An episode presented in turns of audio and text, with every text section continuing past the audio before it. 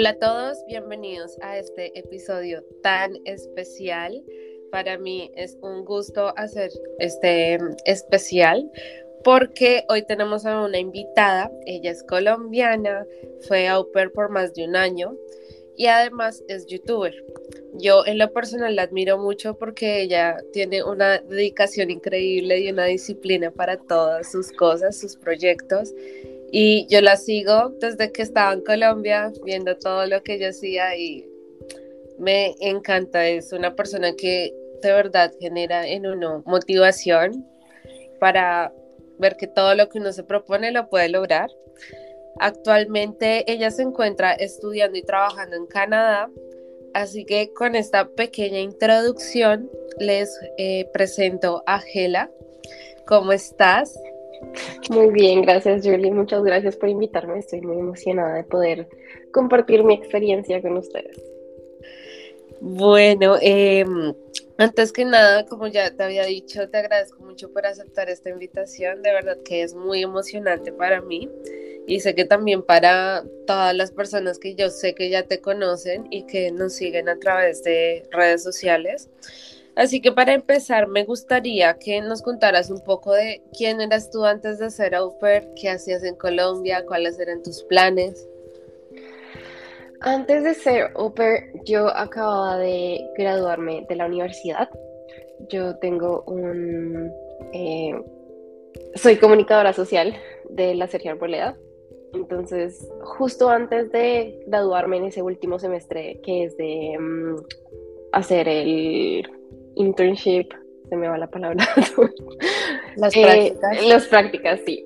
Eh, justo antes de hacer las prácticas, yo estaba como tratando de decir qué quería hacer, si quería conseguir unas prácticas que de pronto me fueran a llevar como a un trabajo en Colombia. Al fin decidí, ok, voy a tomar como las mejores que pueda y la verdad, la idea es como ahorrar y salir.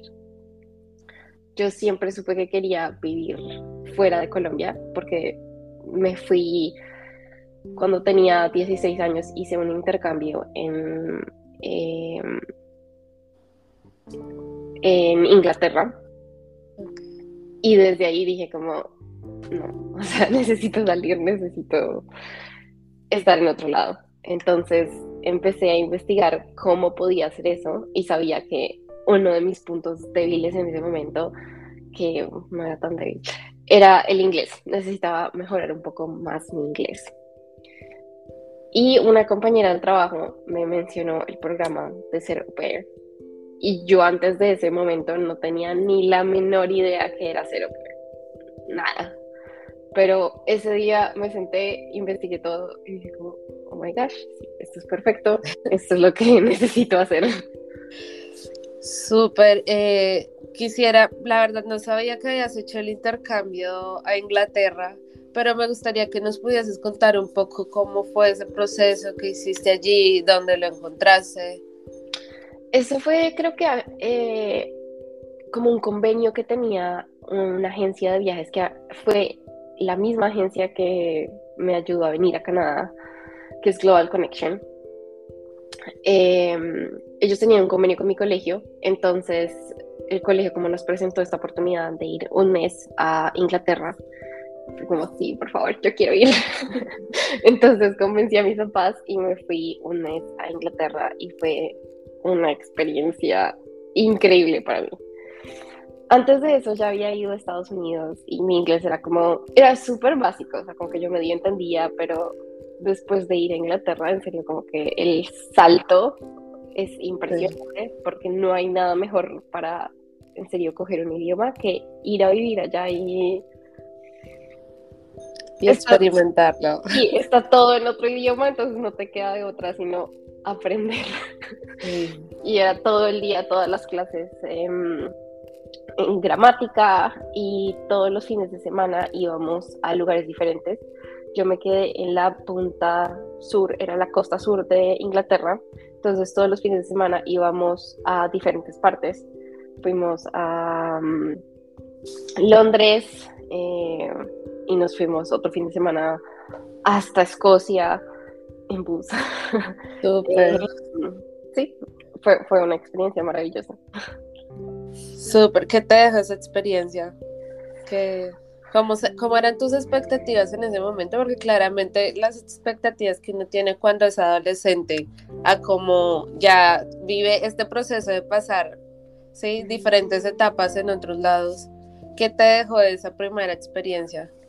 Creo que mis expectativas eran más como, me acuerdo que tenía como esta mejor amiga y decíamos como, oh, tenemos que ir juntas a Inglaterra. Y era más como el viaje, ¿no? O sea, en ese momento uno no está pensando como más a futuro, sí. sino era más como el viaje y demás. Y siento que lo que me quedó por ese viaje fue más uno, el amor al inglés, o sea, como que en serio, como que algo hizo clic en mi cabeza en ese momento y como que lo entendí, lo cogí, el oído se me desarrolló, yo no sé, como que en ese viaje fue como el viaje. Y lo otro, darme cuenta de que había como más mundo y futuro fuera de Colombia. Sí. Y que definitivamente necesitaba estar en ese mundo afuera. Súper. Eh, ¿Este programa que tú hiciste solamente está enfocado a los colegios? Yo creería que no, o sea, no estoy muy segura, la verdad. Eh, sé que hay diferentes tipos de intercambios. Uno es como para high schoolers que van como así un mes y demás, pero sé que hay otros tipos como de intercambio que ellos hacen, que es como mm, por el verano, entonces trabajas mientras estudias inglés, cosas así, hay diferentes tipos de intercambio, pero este en específico era, yo me iba a, la casa, a vivir a una casa de unas personas como X, que consiguió la agencia, y éramos en parejas, vivíamos en, con otra compañera, siempre habían dos niñas en una casa, en diferentes casas, y en la mañana nos recogía el mismo bus, nos dejaba en, la escuela y nos volvían a recoger y así. Este proceso, eh, ¿qué requisitos te pedía? Porque tengo entendido que para ir a Inglaterra se necesita visa. Sí, sí. o ah. especialmente para la gente de Colombia, necesitan visa para ir allá. Sí. La verdad no recuerdo específicamente todos los pasos, sé que nos tocó sacar una visa, pero pues la agencia fue la encargada como de recolectar todos los papeles. Y en ese momento supongo que era más fácil por lo que estás hoy en el colegio, entonces no es como que, oh, sí, me voy a quedar en Inglaterra, no. no, no, no, como que seguro que vas a volver a tu colegio y entonces supongo que es más fácil, es más como tener los fondos para, para ir o sea, sé que en ese momento costó como 8 millones de pesos y fue ya hace 10 años. Entonces, no es barato, pero la experiencia lo vale. Eh, sí. Súper, eh, bueno, eh, me gustaría que nos dijeras em, cómo fue un poco tu historia para ser au lo que viviste, o sea, ese proceso a donde llegaste pues como creo que todo el mundo que me ve, me sigue, se puede dar cuenta, o sea, yo cojo una idea y es como, quiero hacerla enseguida y hago de todo. Y así fue, o sea, ese día que descubrí que era el programa de Upper, ese día ya tenía como toda la aplicación en internet de Cultural Care hecha y demás. Entonces siento que el proceso fue más bien muy rápido porque ya yo hago todo como enseguida. Y me acuerdo que tuve la una primera reunión en Cultural Care donde como que te cuentan de la experiencia. Yo en ese momento, o sea, ni siquiera necesitaba esa reunión para convencerme que eso era lo que quería. Ya, cuando yo llegué ya, sí, yo ya quiero, díganme qué hago. Em, y después de eso fue como dejar toda la... Lo más difícil fue, hay, hay que hacer como exámenes médicos, hay que enviar como que uno está perfecto de salud. Y lo otro era eh, conseguir las horas. Yo cuidaba como súper esporádicamente. A mí siempre me han gustado los niños, pero yo nunca, antes de ser oper, nunca había tenido como un trabajo así súper... Eh, eh, sí, soy niñera, no. Pero tenía personas que sabían que a mí me encantaban los niños y había cuidado como esporádicamente niños. Entonces ellos fueron los que me ayudaron con las horas y después de eso, la verdad, eso fue hace ya cuatro años, más o menos. Y en ese momento las aplicaciones no duraban, o sea, las familias para contactarte no duraban tanto. Y era justo en ese verano donde muchas familias necesitaban. Entonces, literal, el día que abrieron mi perfil en internet, ese día recibí tres aplicaciones que sé que no es el caso, digamos, en este momento, y hay gente que de pronto ve, me ve en ese momento y dice, pero tú conseguiste gente súper rápido, familia súper rápido. Lo sé, es súper diferente. Y la primera familia que, con la que yo entrevisté fue con la que me terminé quedando, pero no me entrevisté solo con esa familia. Creo que miré unas cuatro familias antes de decir como sí quiero con esta familia yo tenía claro que quería ir a Estados Unidos, no a viajar, no quería viajar, quería eh, mejorar mi inglés, quería conseguir una familia que en serio me necesitaba, eso era muy importante para mí. No como ir a no hacer nada, yo en serio quería trabajar y, em, y quería ahorrar. Entonces realmente no estaba buscando como una ciudad súper grande donde quedarme o una familia que tuviera mucho dinero o que me diera un carro o esto o lo otro. Incluso creo que fue como que después de ser au que aprendí que todo eso era como parte de lo que la gente buscaba. Eh, entonces sí, escogí esta familia que me llamó mucho la atención. Ellos, ellos tenían las gemelas y eh, estaban esperando otra bebé. Entonces o sea, lo que necesitaban era ayuda. Y conecté con ellos, entonces como que, bueno, se dio y yo empecé el proceso fue como en diciembre y ya en febrero ya había firmado yo el contrato con la familia. Sí. Y ellos no me necesitaban sino hasta junio, entonces fue como un periodo de tiempo en el que ya quiero irme, ya quiero irme, ya quiero irme. Pero sí, y así fue, así empezó. Obviamente todo, yo llegué en junio del 2019, fue maravilloso. Em, y esos primeros seis meses es todo como de aprender, uno está en ese honeymoon period. Y todo es como aprender y es una vida súper diferente la que uno tiene y de repente tienes como casa, carro, tienes comida, tienes... Es, es, una cosa que no es difícil de explicar hasta que uno lo experimenta y es increíble. Y sí, así fue. Creo que el cambio, el cambio más grande fue cuando pasó lo de la pandemia ahí todo ya. ¿Cómo viste eso? Porque igual a ti sí te tocó ser en pura pandemia en que todo entró en caos.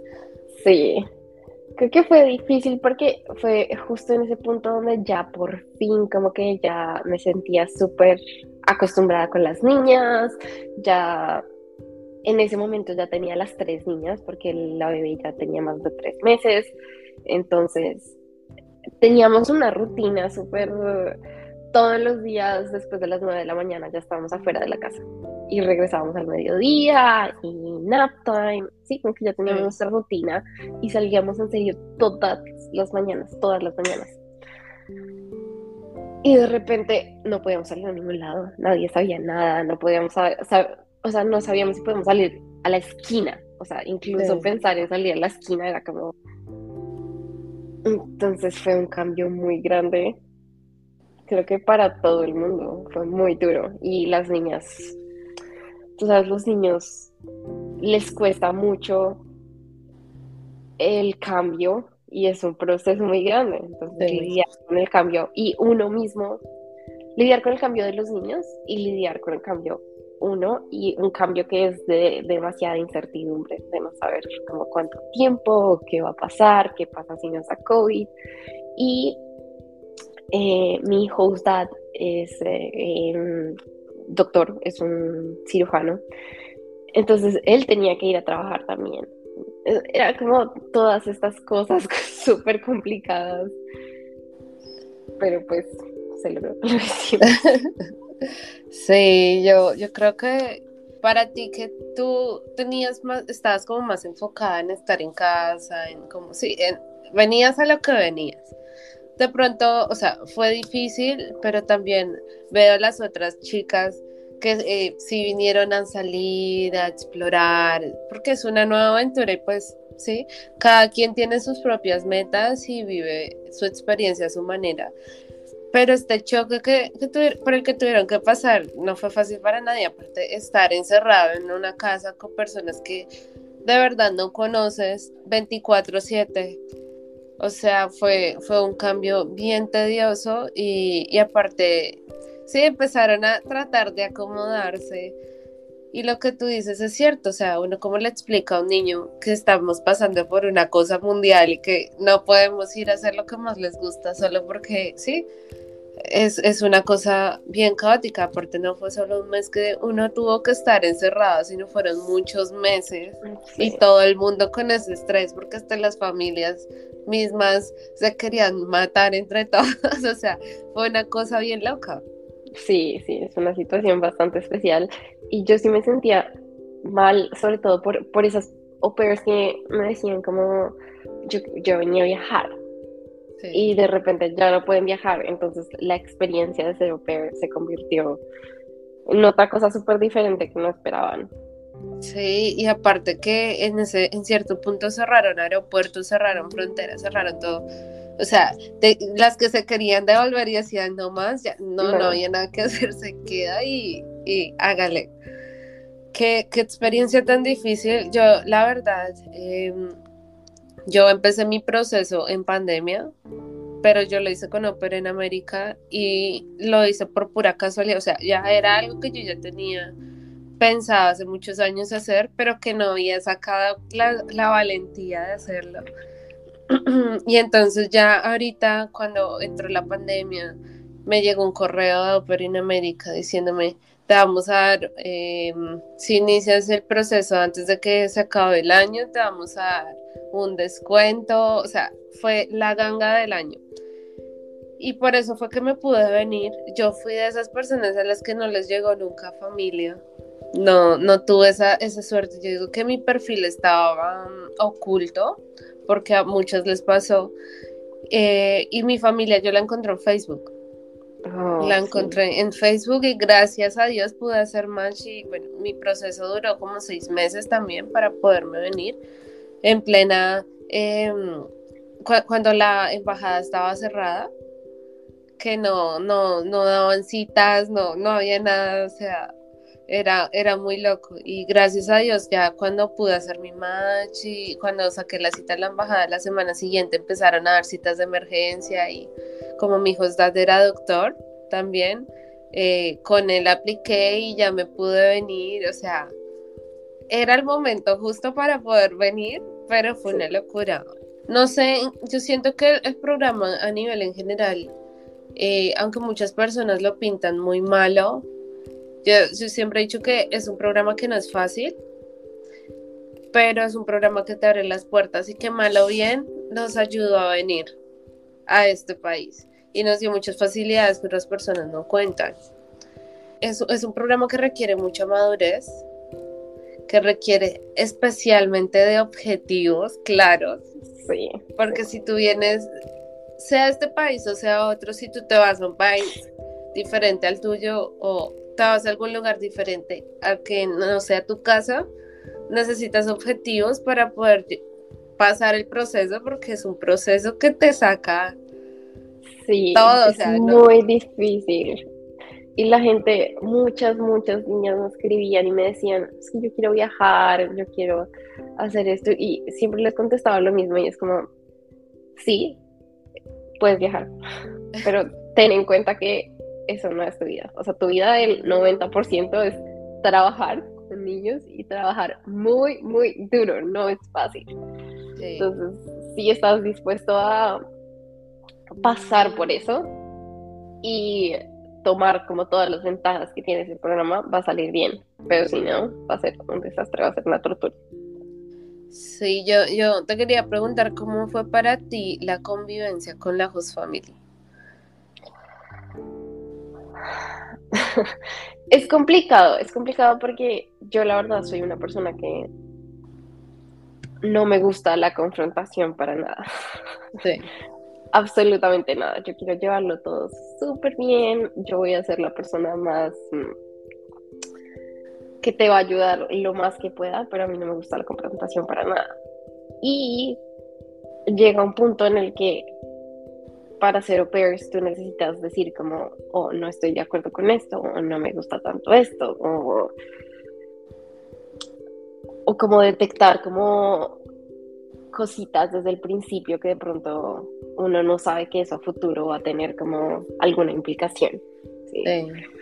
Y yo nunca fui como así, entonces cuando ya me di cuenta como de todas estas cosas que no me gustaban, ya me sentía muy metida ahí. Y para mí, la verdad es que nunca fue una opción hacer rematch porque cuando te digo que yo quiero a esas niñas como si fueran mías, es otro nivel. O sea, la bebé, es que, o sea, no la vi nacer, pero literal la tuve el día que nació en mis brazos. Y es otro nivel de querer. Entonces, cuando decía como, no, no, no me gustan todas estas cosas, pero no, yo no puedo dejar a mis niñas. Sí. Y cuando me tuve que volver a Colombia, como me tuve que devolver, o sea, me partió el corazón en mil pedazos porque yo estaba dejando mis niñas y de la nada, ¿sí? sí. De una semana para otra ya me fui. Entonces, es, es complicado. Sí, yo digo que eh, a veces algo muy duro de ese programa es el tema de que uno se encariña con los niños. O sea, pueden ser los niños más intensos, más, sí, pero uno está mucho tiempo con ellos, son 45 horas que uno está metidos con ellos todo el tiempo. Y que en muchos casos son familias que no son tan dadas a estar con los niños, ¿sí? Entonces, los niños con quién cuentan? Con uno.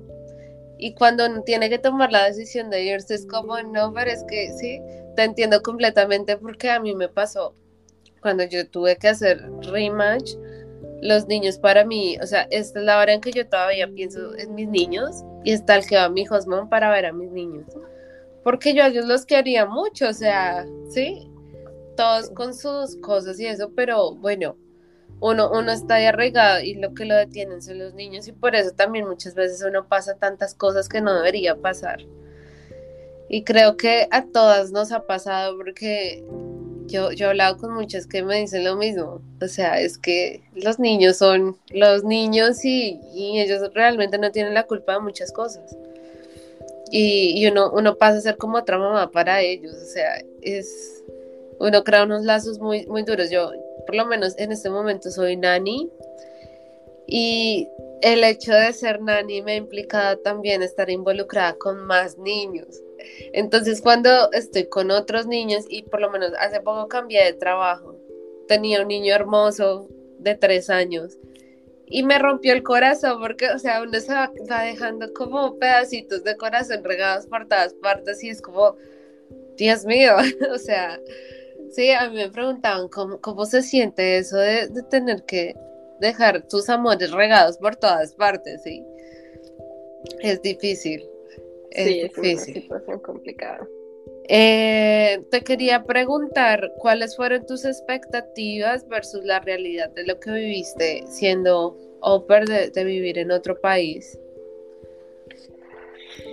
Creo que la verdad a ese punto yo tenía unas expectativas bastante como de realmente lo que era.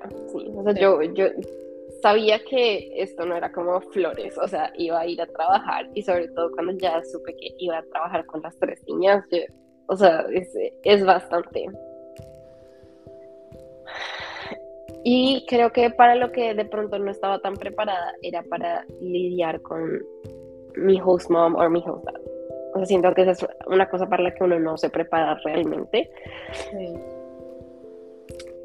Pero de resto siento que el programa en general, incluso con la pandemia, me dio lo que necesitaba. O sea, yo necesitaba mejor inglés, mejoré mi inglés, necesitaba ahorrar dinero, ahorré dinero, conocí personas increíbles, incluso sin la idea de viajar mucho ni nada, siento que lo que hice en Missouri, que la verdad, o sea, Missouri es como el centro de Estados Unidos, no tiene demasiado, pero aún así con todo eso, siento que lo disfruté bastante, hasta lo que más pude, y eso es lo importante, pero hay que tener, como tú decías, mucha madurez y ir con objetivos muy, muy claros. Siempre lo dije como, tienen que tener en cuenta que ser au pair es no solo saber cuidarte a ti mismo y estar pendiente de tus necesidades y de que tú estés bien en todo sentido, sino cuidar de niños y de todo lo que ellos necesitan. Y para eso se necesita un nivel de madurez bastante alto. ¿Tienes pensado volver a Estados Unidos en algún punto? Sí, acabo de, me tomó bastante tiempo poder eh, tener la visa de nuevo. Yo tenía visa de turista hace mucho tiempo y la dejé vencer. Gran error. Entonces me tocó pedirlo otra vez. Estuve esperando un año por la cita, que la pedí aquí en Canadá. Entonces ya me dieron la visa y no lo sabe mucha gente, pero eh, voy a ir este Thanksgiving a visitar a las niñas. Oh, me alegra, me alegra muchísimo.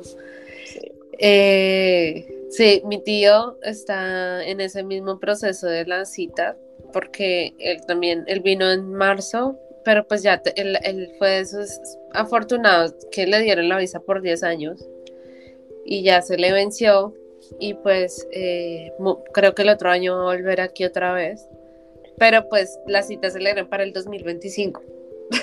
Sí, un año de... Es, una locura.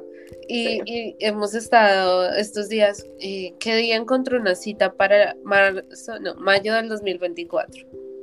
Yo le dije, no, tío, tiene que hacerle cacería. Esa cita a veces a uno le toca estar dele, que dele, busque y busque y busque. Y hemos estado por la mañana, tarde, noche dándole, dándole.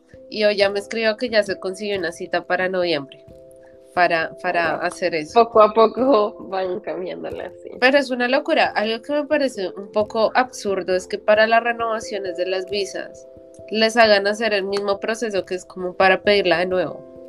Entonces, o sea, y más como estas personas que ya tienen una visa de mucho tiempo y que tienen un buen historial, o sea, él ha venido infinidad de veces y nunca se ha quedado ni nada, y, que les hagan otra vez pasar por todas horas, o sea, es una locura lo que están haciendo con las visas. Eh, bueno, ¿en qué momento tú tomaste la decisión o cómo surgió la idea de ir a Canadá? Antes de irme a hacer au la idea era, ok, yo hago el proceso como pair y después me voy a Australia. La, la idea principal era Australia. Y luego de pensarlo y decir como, ok, Australia está súper lejos. si me voy a Australia, no sé cuándo volvería como ver a mi familia, es más lejos, entonces miremos opciones. Yo incluso consideré quedarme en Estados Unidos, pero era supremamente costoso. Como la no, no era una opción para mí. Entonces dije, ok, Canadá.